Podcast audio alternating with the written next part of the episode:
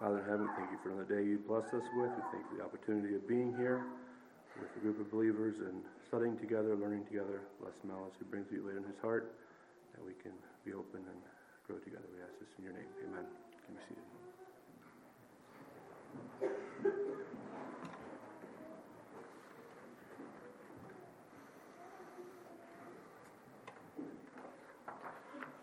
Greetings in Jesus' name and welcome to each one this morning. Good to have everyone here. See, there's a couple visitors here. Good to have you here. This morning's message was kind of uh, in the back of my mind for a while. And I guess I sort of had in mind God's faithfulness through the years, His promises that never fail and focusing on a few people that were very faithful, I guess might say, in their calling that God had on their lives. God's covenant with his people.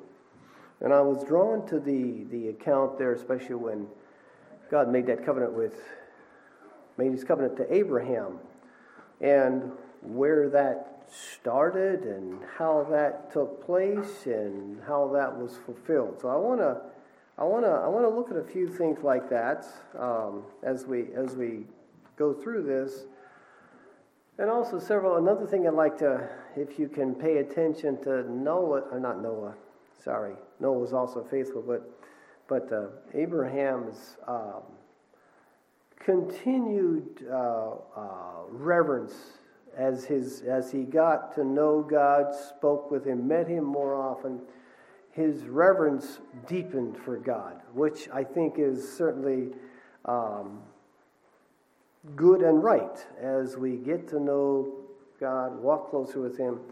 Our reverence for God also deepens. Turn with me to, uh, to, to Genesis chapter 12 for setting. And this is the time when God um, called Abraham and made this covenant with him. And then we're going to follow that on down through where it was again renewed.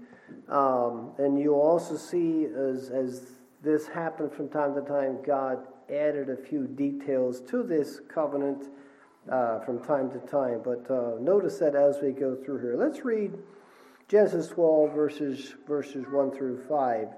And this is just the beginning of it and we'll follow some of these as it progresses. Genesis 12, verse 1. Now the Lord had said unto Abram, Get thee out of thy country, and from thy kindred, from thy father's house, unto a land that I will show thee.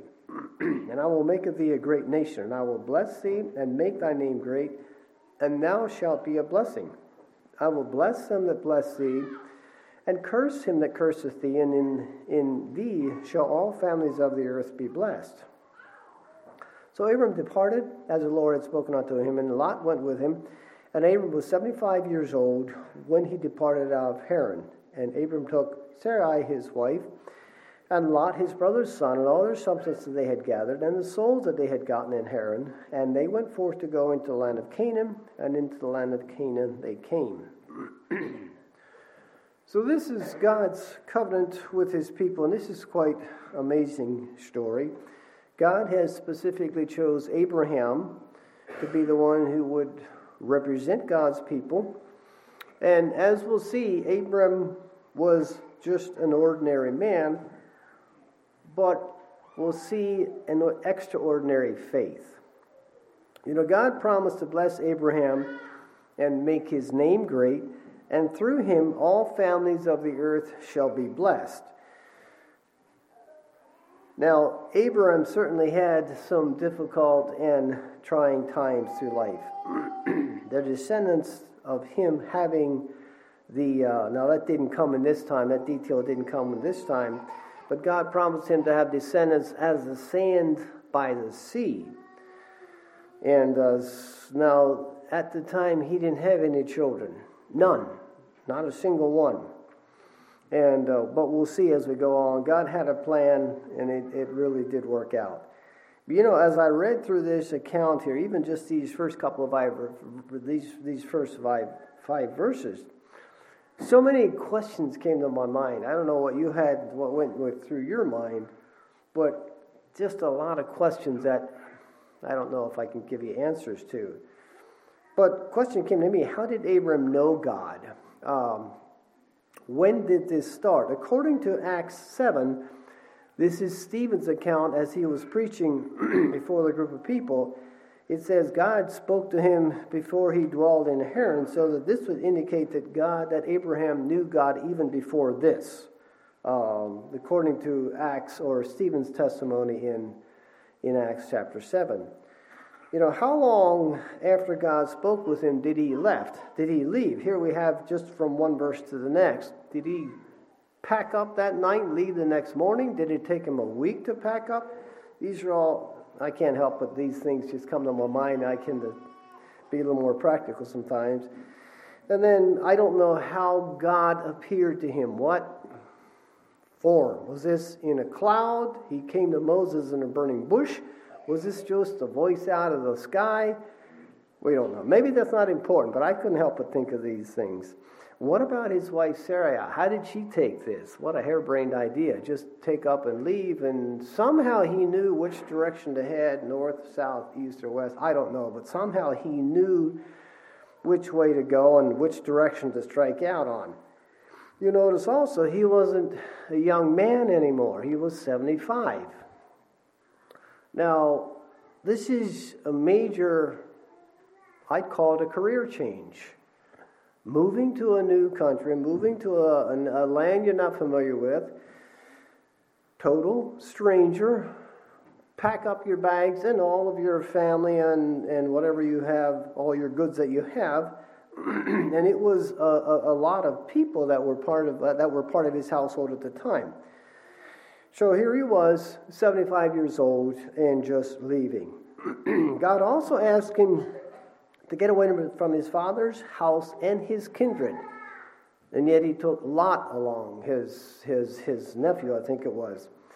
And I'm not probably going to get into that this morning, but that did cause him some, some headaches. Lot was a bit of a, uh, a drag, if you might call him at times. So, just a few questions that, that I couldn't help but think of as I read through this. Some of these things that, like I said, I'm not sure that we have answers. I don't know if we need answers, but I can't help but think of some of these things. but let's go back to the covenant that we have right here. In uh, starting in verse verse two, it says that uh, I will make of thee a great nation. I will bless thee and make thy name great, and thou shalt be a blessing. And then you know it's just uh, this is God's covenant to Abraham. Um, that, that word covenant has the idea of a contract, something that, a binding agreement between two people. now, if you notice, um, there wasn't a lot that Abram had to do, uh, at least other than follow instructions. Now, in the business world, if I make a contract with someone to furnish them with a product and services, this is what I'm going to do, and this is what you're going to be paying me for. So there's a there's an obligation, a very clearly spelled out obligation on both parties. Um, this was God's covenant to Abraham. And I, I, I, thought that maybe I'm splitting hairs, maybe that's not a big deal, but really, Abram had to just be there, follow through, and follow the instructions. Now, that may have, maybe I'm, I'm, oversimplifying it, as I just mentioned, his age and uh, what that all meant to him. Uh, I'm sure there was a lot to it. But we see that, that uh, so Abram went. Verse 4 it says, So Abram departed, as the Lord had spoken unto him. And then a couple, the next couple verses, we have several stops that he made along the way. And God appeared to him a few times. Verse 6 is He appeared to him in Shechem and uh, promised to give him this land. Um, that, that uh, you know, unto thy seed will I give this land. And he builded an altar. He kept on moving, and I'm not sure if this is all en route to that place or if he was just exploring this land. This is a big area, this is a vast land that, that was promised to him.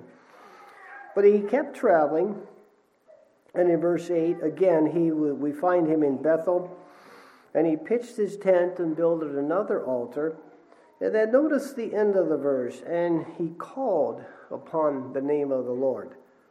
Uh, I see Abram sort of developing more of a deeper reverence, I guess you would call, for God. And uh, as he, it says, he called upon the name of the Lord. Now, this, this, this word, if you look it up, it means to cry out, to proclaim, to utter with a loud voice.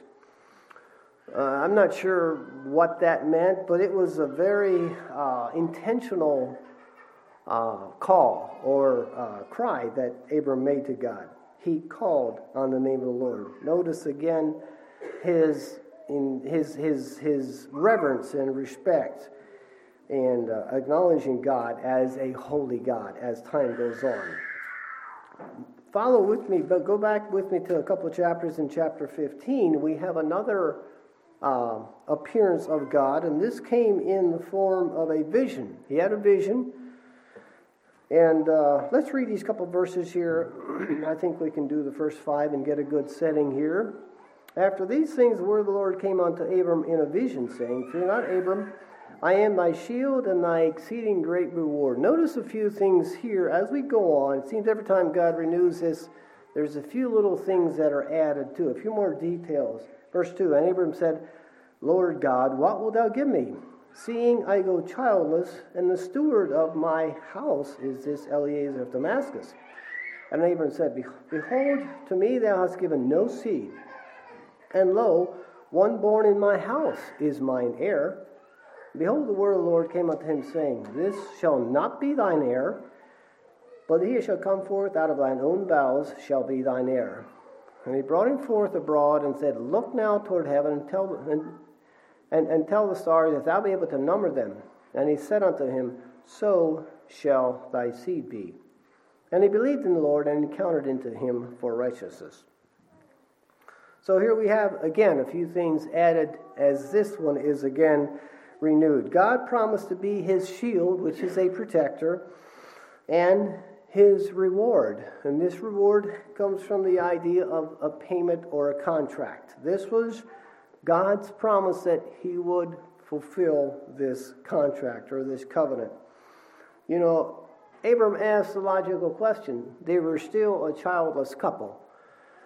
And how can you have descendants like the sand of the sea and be childless?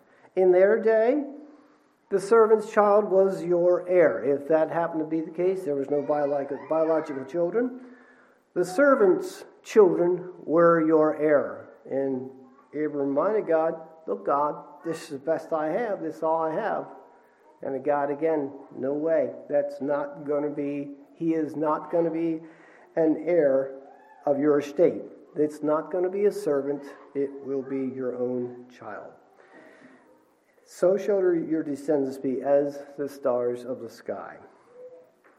And verse 6 Abraham believed in the Lord. Notice again, just amazed at his great faith.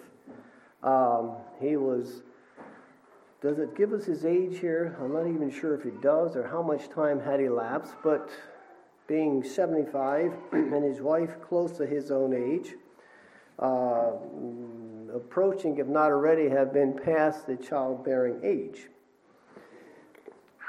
It goes on. Chapter 17, we have another one. Again, uh, God appears to him, and the covenant is again renewed.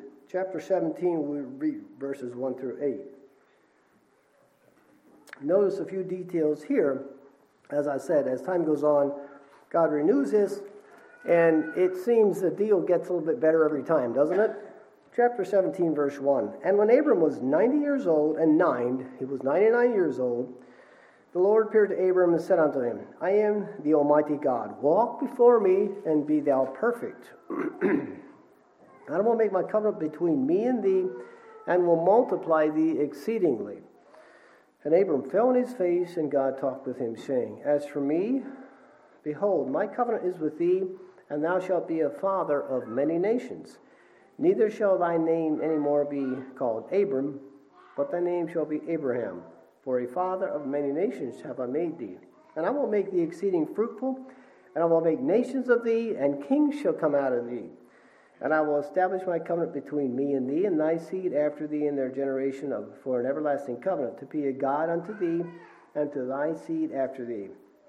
And I will give unto thee and to thy seed after thee the land wherein thou art a stranger, all the land of Canaan for an everlasting possession, and I will be their God. Notice a few things here. First of all, his age. Here we are, 24 years later, 99, 99 years old, and God renews this covenant with him. Let's, let's follow Abram's response to this. He again, God reminds him of this covenant, and several times he mentions the, him being um, uh, having a lot of a, a, lot of children or a vast, a huge descendants. Uh, notice Abram fell on his face. Again, I think I don't think this is recorded previously. Again, see his reverence and his respect, his his uh, acknowledging God for who He is, a holy God. and at this point, I don't think Abraham had a lot more to go on to base his faith on than what he had 24 years earlier. Not a lot changed. Not a lot had happened. except he did have Ishmael, which I skipped over that. Uh, that wasn't God's plan. That wasn't God's plan. And I think, and, and Abram knew that. And yet, not a lot changed as far as him seeing action on God's part, I guess you would say. but God again reminds him, oh, verse 1, he says, Walk before me and be thou perfect.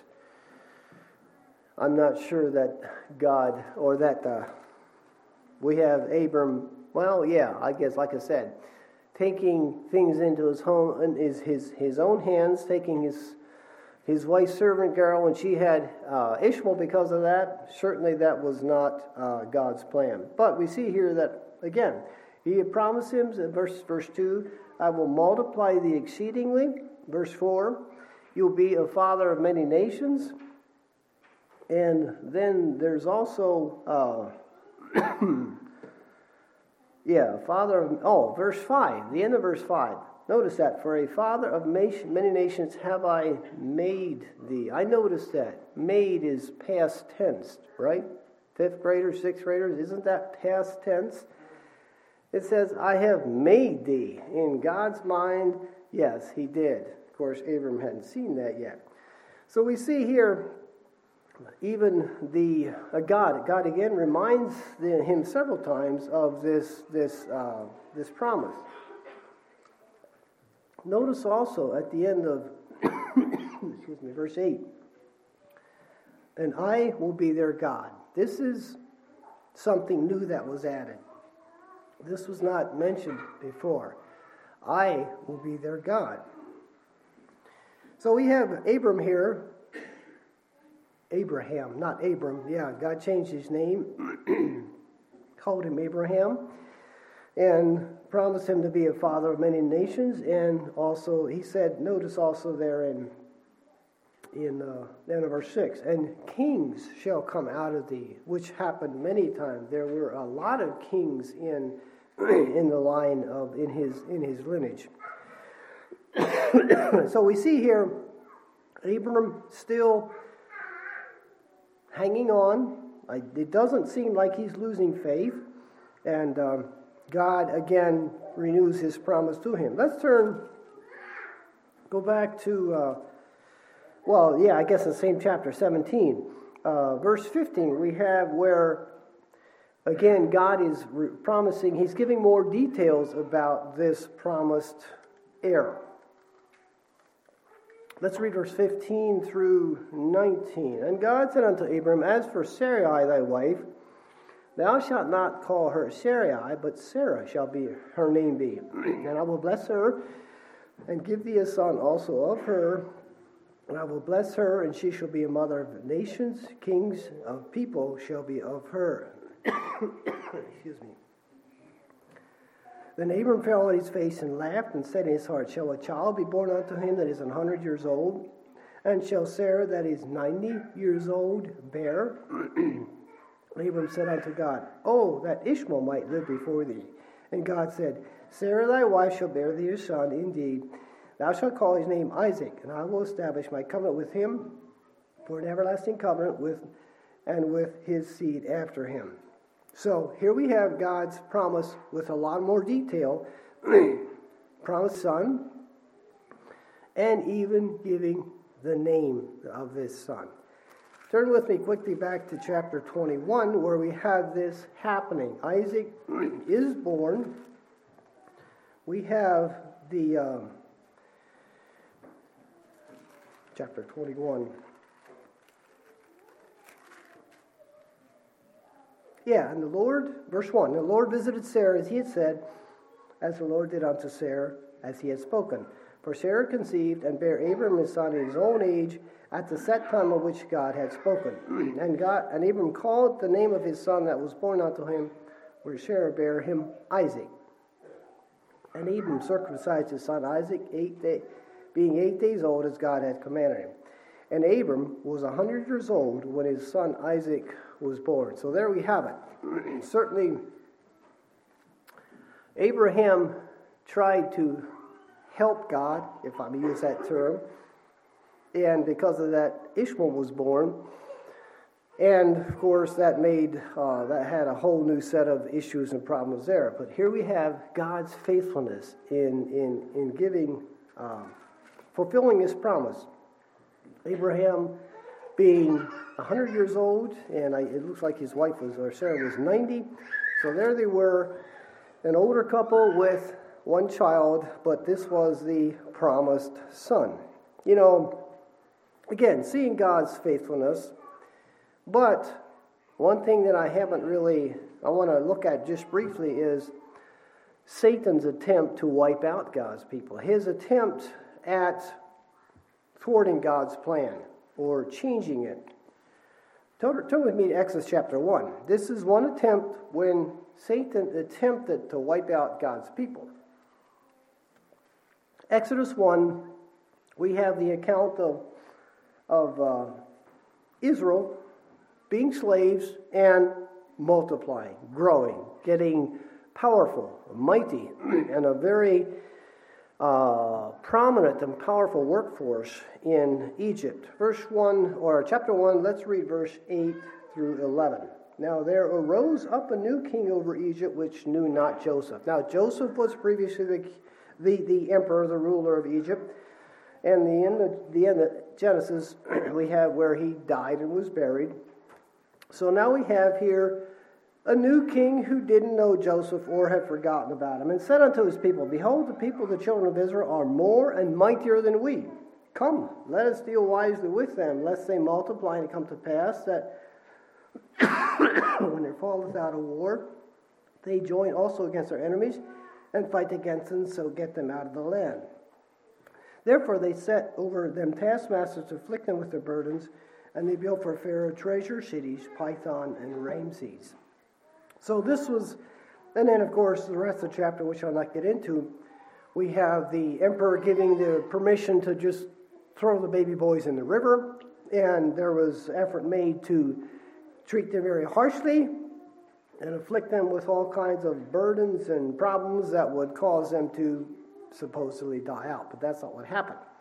God had granted them favor and uh, helped them in many ways through that to where they continued to flourish. Another quick example, I'm going to just turn to Esther. We have, again, not going to go into a lot of detail, another effort made by Satan to eliminate God's people, Israel. Esther chapter 3, and I'm just kind of breaking into this story where we have Haman, who was an enemy of the Jews, trying to um, do just this. He was high up, a high ranking official in the king's court, went to the king. Haman said unto King Ahasuerus, There is a certain people scattered abroad and dispersed among the people in all the province of thy kingdom, and their laws are diverse from all people. Neither keep they the king's laws, therefore it is not for the king's profit to suffer them. If it please the king, let it be written that they may be destroyed and I will pay 10,000 talents of silver to the hands of those that have the charge of the business to bring it into the king's treasury. and the king took his ring from his hand, gave it unto Haman, the son of Hammedatha the Agagite, the Jew, the, the Jews' enemy. And so he had the king's permission to do this. And I'm just brief, breaking into the middle of this story very briefly to show Satan's attempt at wiping out the Israel, the, the, the whole nation of Israel, through Haman. And of course, if you don't know the story, read it, but we, most of us know that did not happen. In fact, it turned completely around. And again, God caused them to prosper very much because of this. and then more recently, we just read, we just uh, celebrated that over Christmas in Matthew chapter 2, where we have Herod attempting to kill the baby Jesus. Jesus was, of course, the promised Messiah. Herod being threatened by him and realized that he had been deceived and tricked by the wise men, took things into his own hands, and there was a lot of needless grief and death because of that. Satan's attempt to wipe out God's people, God's faithfulness in spite of that. And then we certainly do have, um, we just celebrate Christmas where we have the promised Redeemer being born, and certainly what a great joy that brought to a lot of people. Fast forward to now where Jesus is beginning his earthly ministry in John chapter 3 we have a man by the name of Nicodemus who came to Jesus at night wanting to know some answers. And I thought that's interesting. I think he probably came by night because he didn't want to be seen openly with Jesus. Let's read a couple verses in John chapter 3, just verses 1 through 1 through 3 to get the setting. There was a man of the Pharisees named Nicodemus, a ruler of the Jews. The same came to Jesus by night and said unto him, Rabbi, we know that thou art a teacher come from God, for no man can do these miracles that thou, that thou doest except God be with him. Jesus answered and said unto him, Verily, verily, I say unto you, except a man be born again, he cannot see the kingdom of God. Move on down to chapter, or the same chapter, verse 14 through 17. Read a couple verses there. Now, this is this was, of course, Jesus and Nicodemus' conversation that they had leading up to the end of this. And as Moses lifted up the serpent in the wilderness, even so must the Son of Man be lifted up, that whosoever believeth on him should not perish, but have eternal life. For God so loved the world that he gave his only begotten Son, that whosoever believeth in him should not perish, but have everlasting life. For God sent not his Son into the world to condemn the world, but the world through him might be saved. Nicodemus noticed that Jesus was not just an ordinary man, and he came to Jesus wanting some answers. Um, Jesus tells him in, well, I suppose it was kind of confusing as to see the next couple of verses for Nicodemus to understand that. But Jesus in, is introducing the new kingdom, the kingdom of heaven, or the kingdom of God, as he calls it. Notice a couple of verses there at the end that I uh, read there, chapter, verses 14 through 17, Jesus makes a few comparisons with the Old Testament law and the New Testament, the New Covenant. Jesus said he'll die and give his life as a serpent in the wilderness. Now, in Numbers 21, I'm not going to turn to there, the Israelites were afflicted with some kind of a plague or disease that went through the camp, and a lot of people died. God instructed him to make a brass snake and put it on a pole, and those that would look at that snake would be healed, and the plague was stopped. Jesus is making several comparisons with the law and the new covenant. I'm sure Nicodemus knew that. He understood that. You know, interesting thing about Jesus, he spoke to people on their level. And we talked about in our Sunday school lesson this morning how Jesus spoke harshly to the Jewish leaders, rulers. He didn't mince words with them. And, and I, he met them where they were. On the same token, he would forgive that lady that was drug in by the Pharisees and rulers of adultery, said, Go and sin no more. And, and so I, I think we can see Jesus does that many times. He meets people where they are on the level of, of, of understanding. Of course, here we have Nicodemus being a ruler of the Jews, I'm sure being totally on board with what Jesus is saying. Refer to this, this serpent in the wilderness as providing life or giving life.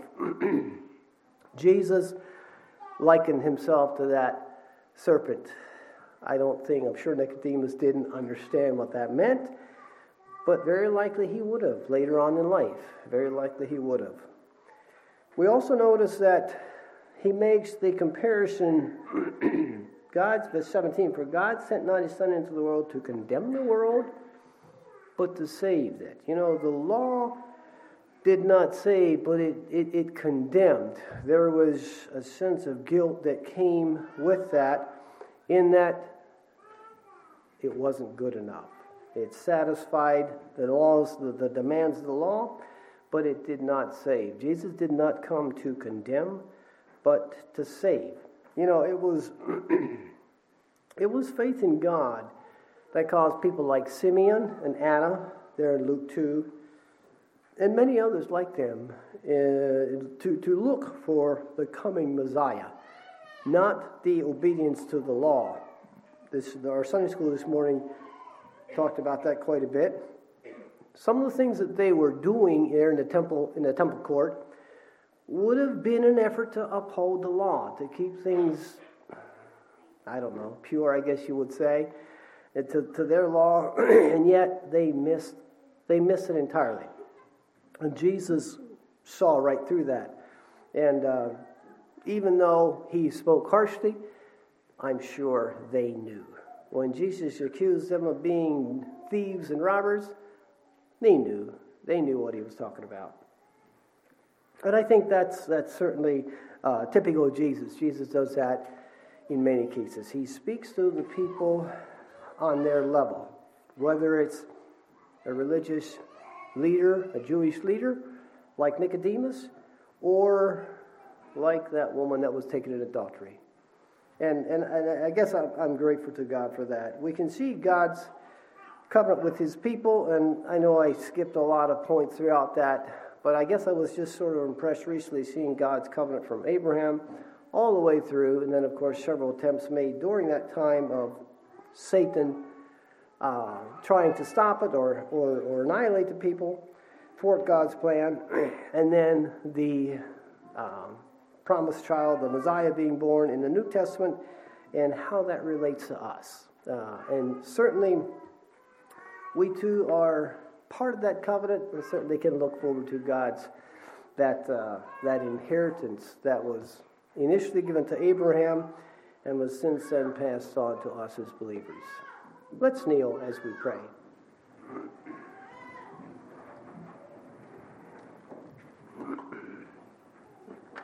Dear God, I thank you this morning for your faithfulness. Again, we see this coming down through the ages. Thank you for the faith of people like Abraham, especially, who counted it as righteousness, believed you and counted it as righteousness. We thank you, Lord, that you have, over time, revealed your plan in small increments and, and uh, in spite of the impossibility of some of these promises, thank you that you are not limited or hindered by our limitations.